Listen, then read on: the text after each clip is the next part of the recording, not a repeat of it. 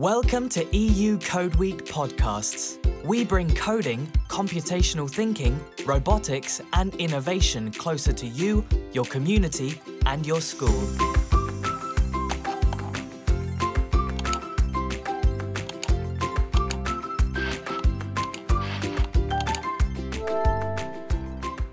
Hello everyone, we are Ariana Blasic from Croatia and Eugenia Casariego from Spain. We are your hosts today, as with uh, many other Code Week episodes. But before we get started, here's a quick introduction from our part, just to get to know us a little bit. Ariana? I'm a teacher trainer, and you, Eugenia? I'm an education expert. And of course, we are both part of the EU Code Week team, and we are passionate about digital technologies, teaching, and education. With this series of podcasts, we'd like to contribute to changing the education in Europe and adapting it to the challenges of our time.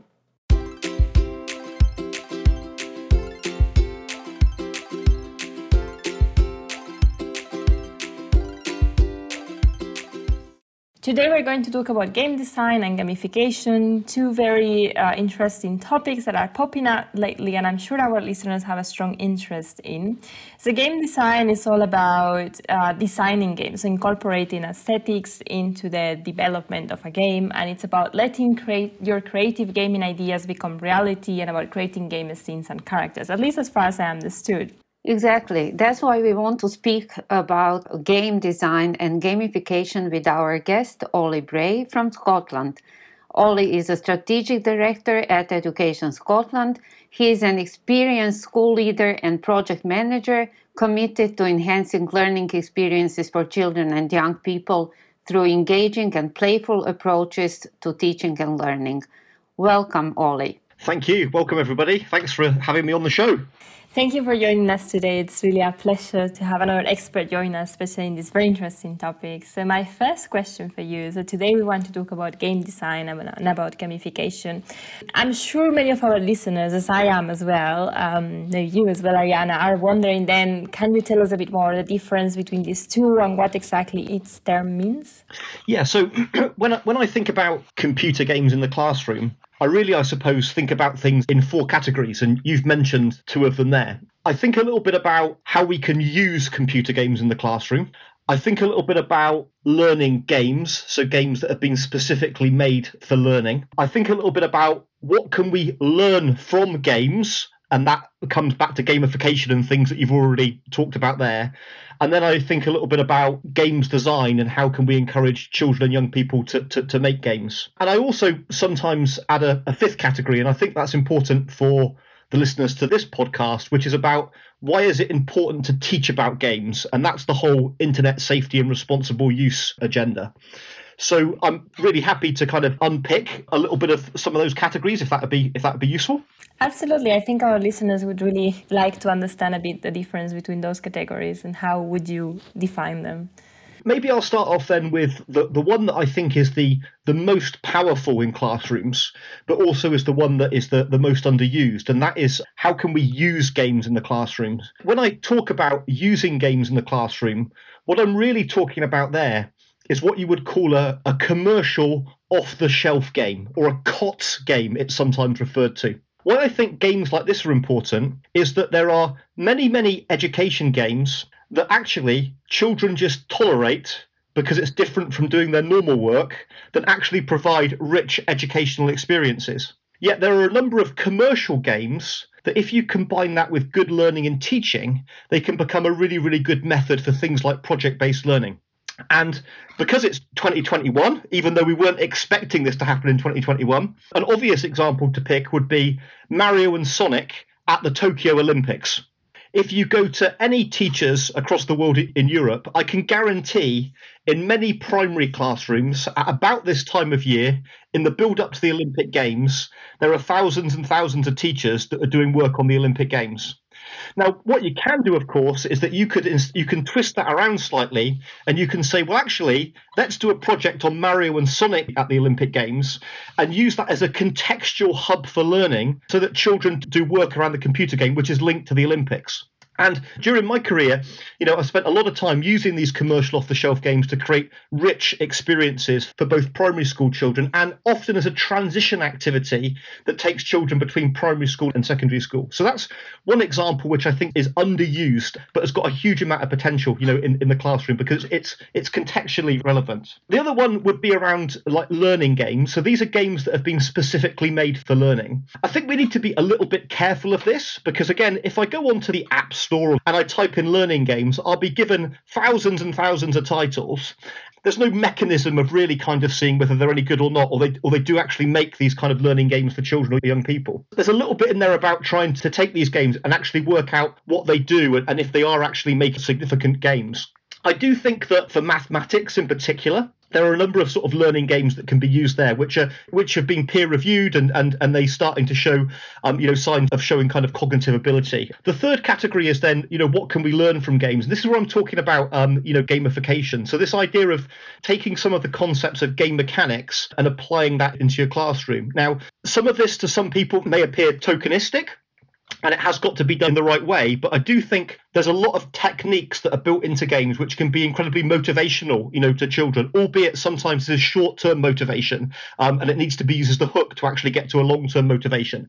And things like this might include, you know, putting the children into clans rather than groups. This concept of, of leveling up as you kind of progress through your learning, awarding with with point or badges. These are all kind of techniques can be used to sort of navigate things, and, and the concept of leaderboards and, and other things as well. All of these things need to be done for good pedagogical reasons and for motivational reasons, and not just because it seems to be a nice thing to do. Otherwise, they can potentially be quite damaging to learning or slow the learning down.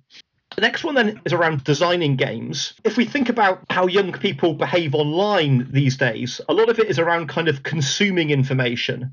And really, as we kind of move forward into the digital economies, then we also want young people to be kind of creators of content as well as kind of the consumers of content. And if we take coding, which is that actually coding is a really, really hard thing to do. um, and I think a lot of people, you know, you know, particularly sometimes people in governments think, well, all kids should be able to code. Well, actually, you know, learning to code properly is actually pretty tricky. You know, that there needs to be um, incentives and it needs to be well structured to get children to engage in coding activities. Things like game design can be highly motivating to get kids to start to learn the basic principles of, of coding, but also to be able to create their own projects around their own games that they create. It's also, I think, highly important for cross curricular or interdisciplinary learning activities. Like sometimes we think about games design as just being a coding thing. Yet, if we think about any good game, it's got good characters, it's got good story, it's got good aesthetics that come into it. It's, there's the marketing of the game, there's the packaging of the game, there's the user testing of the game. There's all of these things that takes it beyond, you know, a basic coding activity into a really, really powerful interdisciplinary project. My final category that I mentioned to you was around why is it important to teach about games? And for me, this is just about um, uh, the, the, whole kind of internet safety and responsible use agenda. We've got better in this. Still, many, many internet safety and responsible use agendas are about basic stranger danger of young people coming into contact with people, but rarely do you see good internet safety programs that are actually talking about contact over games and what that means as well. No, thank you. I think that was very clarifying, and I think you touched upon very important topics. So, what I get from that is that all of these elements are actually really interesting. We just must, as educators, must do it and plan them in a meaningful way, in a pedagogically sound way. So, not do it for the sake of doing it, just do it with some head. And it's very nice that at the end you you also raise awareness towards the you know the dangers in a way. I wouldn't want to call it dangers, but the risk, let's say, um, of interacting with these technologies. And so you touch upon a few benefits of these elements for learning. And so do you have anything else to add in that? So what are the main benefits of uh, for kids, for example, to learn game design or for um, teachers to introduce gamification into their lessons? Well, I think whenever I think about what makes a good lesson, it needs to be meaningful. Uh, it needs to be actively engaging. It needs to be socially interactive for the children, young people. I'm a big believer that learning should be iterative in nature. I come very much from constructivist foundations around that. And I also think it needs to be sort of joyful in nature as well. So th- those, I think, are five good principles, you know, of a, of a good lesson. So if I think about you know, games design or the use of computer games in the classroom, is it actively engaging? Well, just through its very nature, if you watch children and young people play video games or computer games, they're, they're actively engaged. I think that sometimes people that don't understand computer games think that children are quite passive when they're playing, but they're not. You've only got to look at the emotion on a child's face and the interaction and the concentration and the thinking that comes through it to show that actually their brain is incredibly actively engaged when they're doing things. Computer games are incredibly culturally relevant to children at the moment by using popular titles, you know, or the concept of computer games in, in the classroom. We're coming at this from the domain of the child. Um, and if we're able to take that from the domain of the child and we're able to combine that with good learning and teaching, then again, we get these really interesting spaces. And it's important that we pick computer games that have got this kind of like this joyful reward at the end of it. Right. I like a lot how you point out the difference between fun and joy because I never stopped to think about that, but it, it actually makes a lot of sense coming back to the coding question that you posed earlier is that coding is hard uh, just like running a marathon is is hard yet when you actually finish your game at the end of it and it's working and you get some good feedback from that you get this kind of feeling of, of, of joy that comes from that feeling of reward once you get to the end of the marathon it's not been fun but you but you but you know but you feel joyful because you've got to the end and and i think if we can create experiences like that in the classroom, then then then that actually becomes a really really good measure for for what for what good learning and teaching looks like.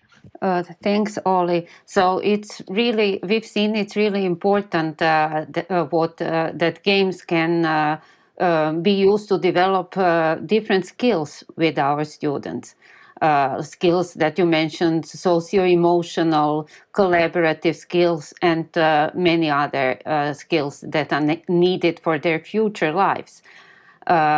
So, what would you say? What importance do games have nowadays for kids? I mean, games infiltrate really every single part of society, and again, I think it's worth just unpicking that a little bit because we could say that games is a subset of play. If we think about play and we think about the importance of play in our lives from very very young children into adult life and into the workspace then then having these kind of playful learning environments i think is incredibly important. In most early years and early primary establishments the curriculum will be play based in nature and if we take that to a different extreme to some of the world's most successful businesses, and again, I think this is useful for EU Code Week um, because these tend to be technology companies that, that that are economically successful, is that that those businesses and the business environments they set up are also highly playful in nature.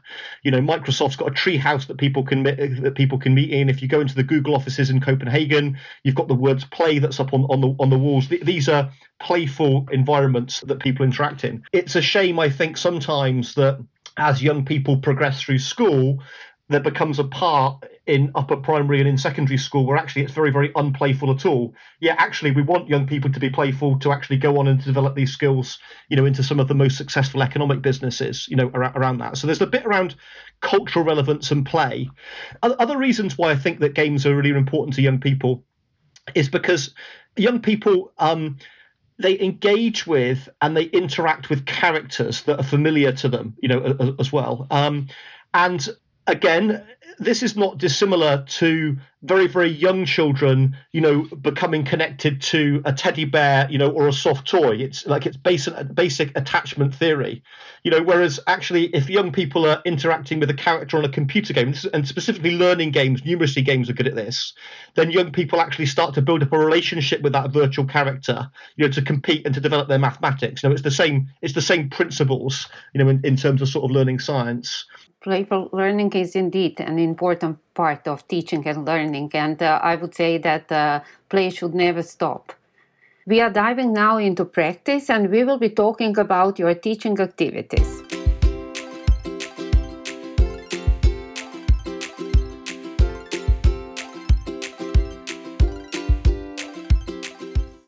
So, um, Ollie, what kind of games can children develop? Uh, do you work in game development? Have you worked in game developing with kids? I suppose if we if we just focus on games design for like for like for a moment, I think that like any learning activity, it needs to have a solid progression framework behind it. A very very quick example of that So quite often, I think when people go, "What about games design?" people go, "Well, Minecraft." Now, Minecraft is a good sandbox game, and it's and it's an interesting kind of games design tool, trying to make that work but it doesn't necessarily help children progress from the age of three to the age of 18 around that it probably fits somewhere within that framework around that so if we're trying to design you know good games designs activities like within schools we need to make sure that the, that the tools progress with the learners minecraft would certainly have a place in there but we shouldn't just limit ourselves to, to one tool in particular because again we want to give children agency and we want to make sure that they've got choice some examples might be that we start young children off maybe using something like Scratch Junior, and then perhaps they might progress onto Scratch, these kind of open ended games design coding environments. Then you've probably got Minecraft in there somewhere that would, that would fit in after that. And then you start to get into more specialized games design tools, um, such as um, RPG Maker, so a, a role playing game maker. Again, it's you know where you can develop games based around kind of stories and sort of make make this work. Um, you know, or again, you can sort of take it further again for things like the Unreal Development Kit. You know, where you can actually start to use quite heavy games design tools, which again are all you know are all sort of free to use around that as long as you're not going to sell the games at the end of it for children to sort of design design games and make that and make that work. Many teachers do not use games in the classroom so we also need to change their mindset. What would your advice be for example how they could start? Could they start with games uh, specifically made for education that you mentioned or commercial off the shelves game? I would always try to advocate for you know some of the commercial off the shelf games around that because what i've seen through my experience is that this can just have a transformational impact on practice and in terms of the way that, that people teach. Whereas a learning game might help the, the child to progress, but it doesn't always help the practice because what happens of course is the teachers just give the game to the child and the game does all of the work. If we're taking you know a commercial off the shelf game as a context around that we're actually it encourages the teacher to sort of think slightly out of their comfort zone to develop activities around that. This is all based on learning theory which was popularized by James Paul Gee like often called the godfather of games in schools. And his theory is around semiotic domains you know where you've got the domain of the child and the domain of the teacher. And where they meet, it provides a really, really interesting space for learning. I think many of our listeners already have some experience, for example, with coding and with some tools. So, what are some tools or activities that you can recommend to our listeners? Or, for instance, um, what are some coding languages that you would recommend to get started with game design? Again, um, does depend a little bit on the age and stage of the children. I mean, I do think that Scratch, you know, and, and, and Scratch Junior just give the um, just give the most fantastic introductions into both computer games design. I mean, I feel very lucky to know Mitch Resnick kind of personally. We've done a lot of work together in the past. He talks very, very passionately about projects, peers, passion and play, which is how you know how, which is how Scratch has developed. But the key part to all of this, whether it's using Scratch Junior or Scratch or the RPG game maker that I, that I mentioned earlier, or the Unreal Development Kit, is not to work with a class of 20 or 30 kids and for them all to be making exactly the same game because that's not what we want. You know, it's very interesting, you know, for example, to go onto the the Scratch Studio and to look at some of the last projects that have just been uploaded because occasionally you go on there and suddenly you've got another 20 projects that are all about making a robot moving from the left hand side of the screen to the right hand side the right hand side of the screen. Now to develop those meta skills that you were talking about around creativity you know and uh, you know social emotional intelligence and doing these things get, getting kids to follow instructions to be able to do, to, to do this is not the way to do that. So I'm not for a moment kind of saying that you can't provide the building blocks and put that together, but we need to also, you know, combine that with the pedagogy of games design teaching to let children explore their own characters, their own context, to sort of try and do their own things. Well, and one of the wonderful things, I guess, around things like the UDK, that advanced games design um, software that I was talking about, or indeed Scratch, is that you can bring your own things into the game. You know, so if you don't want to use a sprite, you can draw your own sprite and you can bring that in. Or if you don't like the backgrounds, you can take a photograph of your own backgrounds and bring that in. So suddenly the game becomes about your local area or about an issue that you've got there. And for me, there's something very, very powerful about that you know, compared to uh, perhaps a more traditional sandbox game where you can only bring this, this, and this in around that, and you can only put it in certain orders. And yes, there are thousands of combinations of that, And yes, it's highly motivating, but is it really developing those other creativity skills that you get from photography, the storytelling, the animation, and all the other bits that come in there as well? Ollie, can you tell us what other projects have you been working on when it comes to game design and gamification? We've done a lot of work around commercial off the shelf games in the past, a lot of work around kind of games design. Things that might be interested to, to the people that, that are listening here is is how you then start to take that like a little bit further and to expand into other areas of technology which are really about making and digital making and digital storytelling you know because that's ultimately what games design is isn't it like it's about telling a story but you play out the story as part of it you know and games design is about kind of making things so done a lot of work around robotics, um, sort of most most most recently, in particular, early early early years robotics, and a lot of work around, um, you know, what we would sort of call tinkering, but some people kind of call making around sort of local materials, you know, in particular. A lot of work around how to introduce basic coding concepts without a computer around that sort of offline coding activity, again, as kind of building blocks to different activities, and also about how you might use unconventional tools to either make or tell stories. Some examples of that you know, might be like using a 3D camera to capture movies and then putting that into a VR headset and then you know using that in YouTube with a hotspot so it so it links the different bits of video together as you go along. So like a kind of sort of mystery game but using um using different visual representation. And again you could do similar things with that using PowerPoint and other activities to help children kind of navigate through the things. These become really really good storytelling tools and then you can use those storytelling tools you know once you develop the storytelling ability then you can use that um, you know, to, to improve the games design uh, work as well. These are really very, very inspiring ideas. Thanks for sharing these ideas with our listeners. We will stay a bit longer on the practical side. Let us now have a look at some teaching tips and recommendations.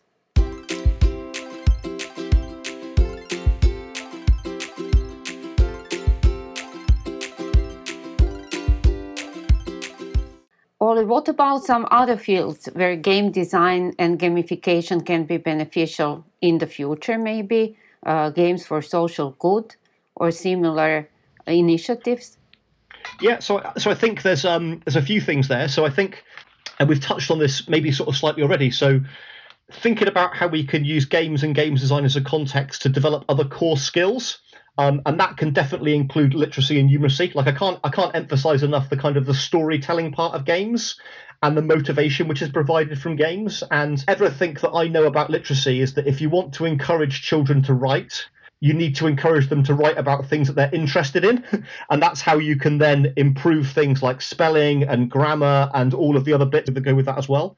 I've also mentioned around um, that, that how games can be very, very useful in terms of spilling out data. And there's something very, very interesting then about children collecting data that they've created and then repurposing that for kind of mass and numeracy lessons. You're absolutely right around the whole idea of games and, and apps, you know, and, and apps for good. So how do you identify a real life problem and then work towards a solution, whether it's a physical solution or a digital solution or a blended solution to sort of try and you know to sort of try and figure that out. And um, there are bits of kind of games mechanics that can come in there. I mean, I'll give you a very very quick example of that. If you think about exercise in Scotland, we have a, a, challenge. Using your mobile phone now or your fitbit or your, or your, or your smartwatch it's gamified right? So it tells me how many steps it's done. And if i've not done my 10,000 steps a day you know it will tell me that i've not done that. And that motivates me to go out and do a little bit more. So in terms of apps development for some of these problems there are games design tools that come into this uh, you know as well. If i'm if i'm driving my car you know i've got a bar on it which tells me whether i'm driving it the most economical way. Now that's a games design mechanism. It's good for the environment right? But it's also given me this kind of visual feedback that I need, which is a games design tool, you know, to help me sort of drive the car, you know, efficiently. Um, the thing that, that I just want to emphasize again is just the power of games to bring children together from from different backgrounds, different countries, different religious belief systems around around a, a, a common core or an activity to get children talking to each other Indeed, and I think this is why our community is so passionate about Scratch because it has this power of equalizing and it's open, it's translated into so many languages. So it has this power of reaching out to many people and it's actually really affordable because it's most cases web based. I'm very curious because you mentioned apps, and so something that we, our community also uses a lot is the MIT App Inventor. Do you have any experience with this tool? Do you think it's useful for game design, or is there any other app development that you would recommend to our listeners? Yeah, I've done lots of projects using App Inventor around that. I think, like like anything with App Inventor, it's the framework that goes around it. Um, we have a very very successful NGO in the UK which is called Apps for Good. Um, I don't know how popular it is across the the rest of Europe, but what it does, and, and it's free. People can go on there and sort of download lesson plans and things like that. But it's doing what I was describing earlier. So it, it provides a framework for children to go out and identify a problem and then they does then they think about you know the functionality of an app and how it might solve that problem. And then it provides a suite of tools including MIT App Inventor where they can go away and actually kind of build and prototype their app. You know and for children and young people that haven't got the skills to do that is that there are ways of doing that without you know using app inventor itself like sort of working through sort of storyboarding and, and other parts. Because you know app inventor is it's quite complex you know to use in terms of, sort of making that work the other thing that, that we've sort of seen sort of quite successfully as well is actually developing the app in Scratch. So it's not a proper app, you know, but but actually sort of building the te- the phone template in app, you know, with the functionality of the buttons and how all that works, and then moving the blocks around, you know, to make that work as well. And again, that provides you know a useful kind of sort of scaffolding and building blocks to sort of make that work. Oh, yeah, that's a very creative solution. Yeah.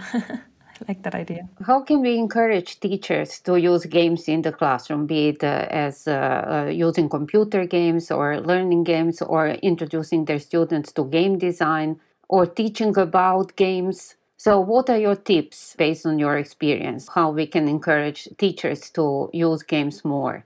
There's three things here. So we need to become clearer in our classrooms, and I think the EU Code Week has got a great role to play here. You know, in terms of what somebody we need to be clearer a little bit about what do we mean by games. Um, now, at the start of this conversation, I kind of proposed those sort of five categories around there. Now, I'm not saying that every single teacher is, is going to buy into five of these things. So, not everybody's going to buy into commercial off-the-shelf games. Not everybody's going to buy into learning games, you know, or games design. But there's a probability that most people might buy into one of those things, right? If we think about it. And of course, if they buy into one, then they might buy into some other ones. So, being really, really clear about the different categories, I think, is important. The second part is, of course, once you've got people to buy in and we've got this common language about what we mean, is people need good examples and they need good exemplification. And those good examples and good exemplification have to be linked into children that are giving good feedback about about that you know so rather than these written case studies that we see sometimes which are sort of bland it needs to be full of children who are obviously getting a huge amount of, out, out, of this regardless of whichever country they're coming in by seeing it in their faces how motivated they are talking passionately um, you know about it and there also needs to be an argument in there is that we're doing this not because it's a computer game, but we're doing this because it's going to make a learning benefit, you know, to the child and young people. We're doing this because we want to improve literacy or numeracy or to interdisciplinary learning or creativity, and this is the reason that, that we're doing it as well. And then the, the third thing that I think that we need, and again, this is maybe an interesting challenge for EU Code Week or other organisations to take on, is is how do we then empower people to take these examples and to turn those around for their own individual local context. What we don't want is we don't want the same projects going on in different schools or different parts of Europe. We want to actually make sure that actually anything that we've got can be taken and it can be adapted for local need, local circumstance, and of course the individual needs of the children that we've got in the class, you know, as well. So for me, it's around how do we define it, how do we exemplify it, and then how do we empower people to actually create these examples themselves. Right, I think that's uh, very clear. And, and what I get from that as well is that the games need to be meaningful, not just for students, but as well for the teachers. So they also need to believe in what they teach and why they teach and why they use that method. So I think this is a very interesting takeaway. Yeah. And, and, and I think, you know, so just we've, we've talked about it a couple of times here, but it's just an obvious one. that That's where that example of the Olympic Games is a good is a good one again. Is a good one again. It's it's right because again, you won't find many primary school teachers that don't think that teaching the, about the Olympic Games is not an interesting thing. Most people can buy into that idea, and then there'll be many people that kind of say, well, like I think it's important, but the kids just aren't interested in it. Well, so how do we then flip that on its head and turn that into the computer game so the kids are interested in it and we're combining that with a thing that you think is important. And that's where we've got that notion then of those semi-domain domains, you know, and bring back that whole interdisciplinary learning activities. games are really, really powerful tools. There is so much power in using them, especially when it comes to teaching difficult concepts that uh, students need to master. And uh, they will do it uh, much more easily than uh, just by ordinary teaching uh, pedagogies. And we've seen how powerful they are to enhance learning, to help students achieve learning outcomes, and also to develop their skills needed for their future. And so this would be a bit the end of our questions. But Ollie, is there anything you would like to add? Anything that you would like to say to our listeners before we close this episode? We've covered a sort of lot of topics there in, in that sort of short space of time. One thing that you just said there, which which, which we've not touched on, is that uh, another type of game, of course, is is a simulation. You know, one of the the most famous education games, I think, although it wasn't built for education, is a, is a game called SimCity, you know, where kids were designing and they were building their own kind of towns and, and, and things like this. Now, you know, as a, as a young person, you're not actually going to physically go out and build a town and make all those kind of mistakes, but you can do this through, you know, sim, simulations and, and things. And there are there are other, you know, simulation games that are incredibly popular, like like Farm Simulator or driving simulators or, or, or other or other bits like this as well. So again, it, it's just it's just finding the right thing to use at the right time. A, a former colleague of mine, Derek Robertson, um, who ran a, a, very very large uh, games project in in Scotland a number of years ago now, used to use the phrase "good teachers use good tools." Um, and there's something incredibly simple but very very perfect in the, in the, in that statement is that sometimes it's using digital technology and it might be this game or this game or this game. Sometimes it's taking kids outside. Sometimes it's using crayons and paint. Sometimes it's linking it to, to, to employability. But the but the point with it is is it it shouldn't be that we don't do any of those things. If it's appropriate you know why not do it? But let's not force it. Indeed and i think the powerful thing in that is that what a good tool is depends a bit on the teacher it's uh, their context their students and so on. And so i think what what that means as well is that we must plan ahead and plan meaningfully. Yeah indeed indeed. And i think that's a very good closing statement.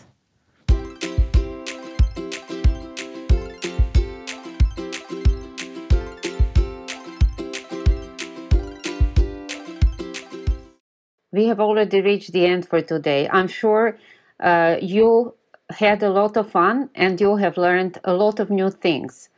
And in case you now want to get started with coding and programming and introducing game design into your classroom, go check codeweek.eu website. There you can find some excellent tutorials on how to get started. That's it from our side.